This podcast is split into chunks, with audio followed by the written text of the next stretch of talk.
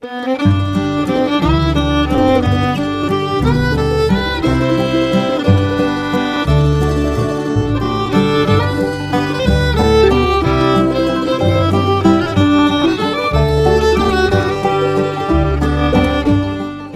Hump Day, Oregon. I'm Finn J.D. John, FJ at OffbeatOregon.com, and this is the Daily Offbeat Oregon History Podcast.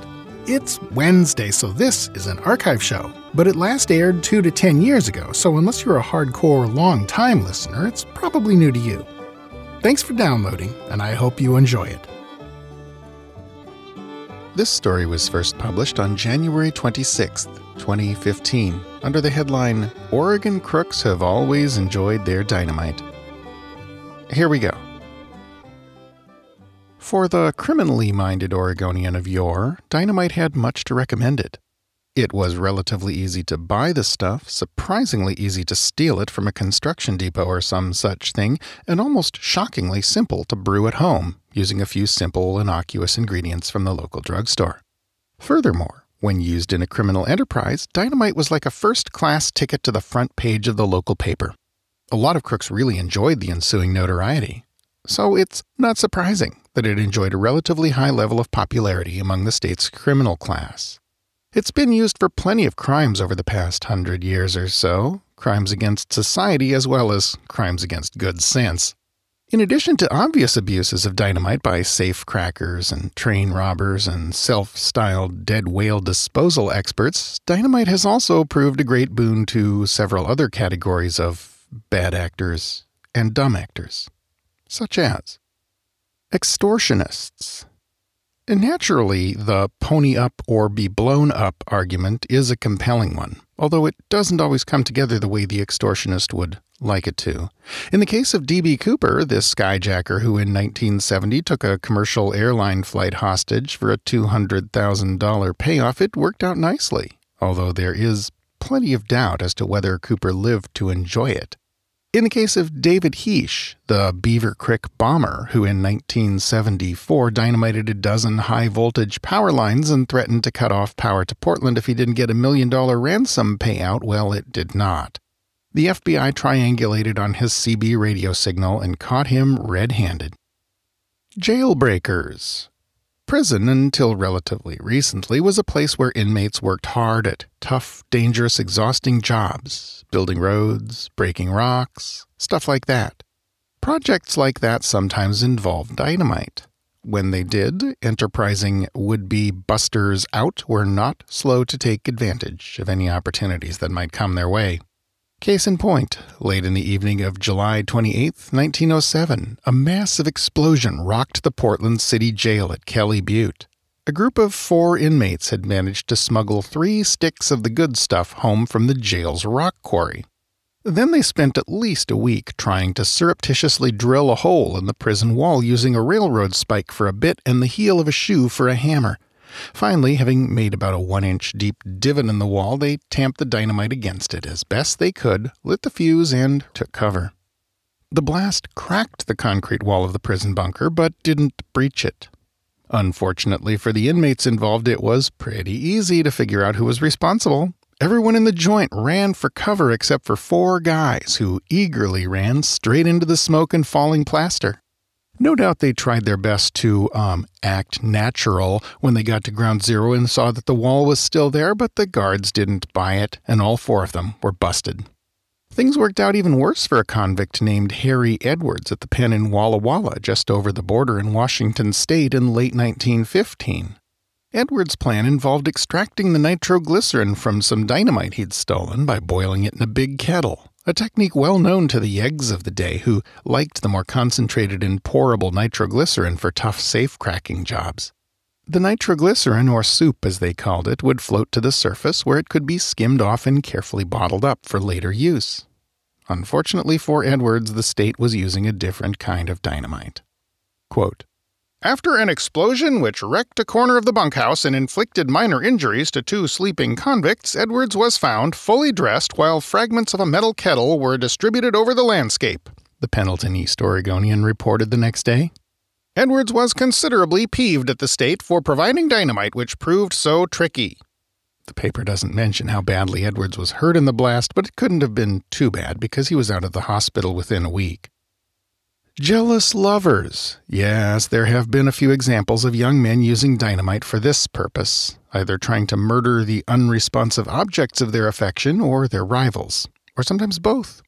One memorable case happened in Klamath Falls in 1912 when a 30 year old logger named George Gowan learned that the 17 year old girl he was sweet on, Miss Adeline Beck, was exchanging letters with another man, perhaps one closer to her own age. Gowan bought 10 pounds of 10% dynamite powder at the Baldwin hardware store, telling the clerk he wanted it for a construction project. Then he packed it in a can with a fuse, essentially making a bomb of the classic Wile E. Coyote type, and paid a call at his would be girlfriend's home. Witnesses said he was much put out at learning that Miss Beck was out with her sister watching a movie and actually asked her mother to go out and find her and fetch her home at once. One certainly hopes Adeline's mother gave the response such a request deserved, but whether she did or not, Gowan didn't have long to wait. Soon Adeline was coming up the steps with her sister. Upon seeing her, Gowan, without a word, turned and walked into the Beck's kitchen and closed the door behind him. Given how eager he had been to see her, this had to have raised a few eyebrows. But the family members barely had time to exchange puzzled glances before a thunderous explosion cracked the plaster off the walls and blew open the kitchen door. Beyond, in the smoking wreckage of the kitchen, lay Adeline's erstwhile suitor, considerably mangled. He died a few hours later.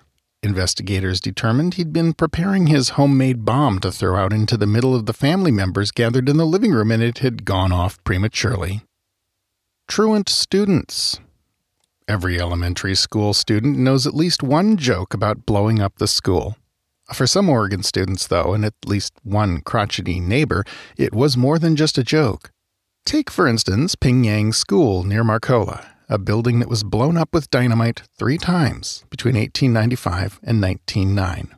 The first two times by a crotchety pioneer neighbor trying to send the school board a hint that it ought to be built further away from his property, and the last time, according to persistent and rather believable rumor, by a group of disgruntled students. Not all students bent on blowing up the school knew what they were doing, though. In 1896, young Sidney Wallace noticed his friends in the playground at Failing Public School in Portland were playing with large numbers of what looked like big firecrackers. By the way, Failing Public School was named after Henry Failing. It wasn't a suggestion to the students as to how they should conduct themselves academically. Back to our story. Wallace apparently knew what those firecrackers really were. They were blasting caps. A blasting cap is to a firecracker what a Peterbilt is to a Pinto. Somebody was going to get hurt, and soon, and badly. Wallace probably agonized over this a bit. One doesn't like to snitch on one's friends. But he did the right thing and reported the situation to the head teacher, and the jig was up. In the ensuing investigation, more than a thousand blasting caps were found scattered around the school and in the pockets of the students. As it turned out, a group of five boys had broken into a powder magazine across the river from Sellwood and made away with literally thousands of the things. The lads hauled them off and started handing them out to all their friends like candy.